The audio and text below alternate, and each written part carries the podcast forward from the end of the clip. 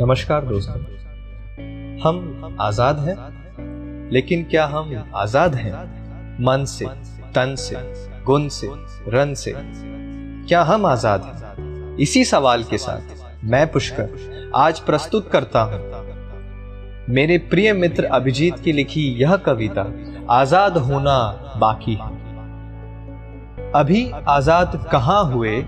अभी आज़ाद कहाँ हुए, अभी आज़ाद होना बाकी है। सिर्फ़ अंग्रेज़ों ने देश छोड़ा है, उनकी सोच को हटाना बाकी है। भिन्न भिन्न भाषाओं में बलशाली भिन्न भिन्न भाषाओं में बलशाली, क्यों अंग्रेज़ी प्रधान मानी जाती है, क्यों मेरी देश की जनता इस भाषा से आकी जाती है? चौहत्तर साल बीत चुके चौहत्तर साल बीत चुके जात पात भेदभाव, धर्म पे हिंसा आज भी जारी है। प्रेम और श्वेत। प्रेम और श्वेत को क्रोध से निर्बल ना समझो। प्रेम से हर बीमारी हारी है। अभी आज़ाद कहाँ हुए? अभी आज़ाद होना बाकी है।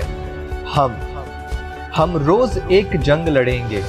विचारों का विरोध सुलझाना बाकी है।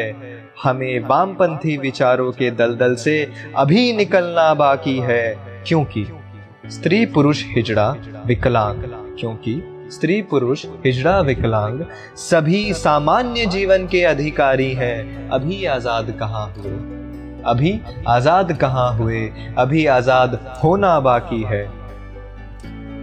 अब मुझे अब मुझे मेरे स्वतंत्र भारत को आत्मनिर्भर बनाना है। अब मुझे मेरे स्वतंत्र भारत को आत्मनिर्भर बनाना है।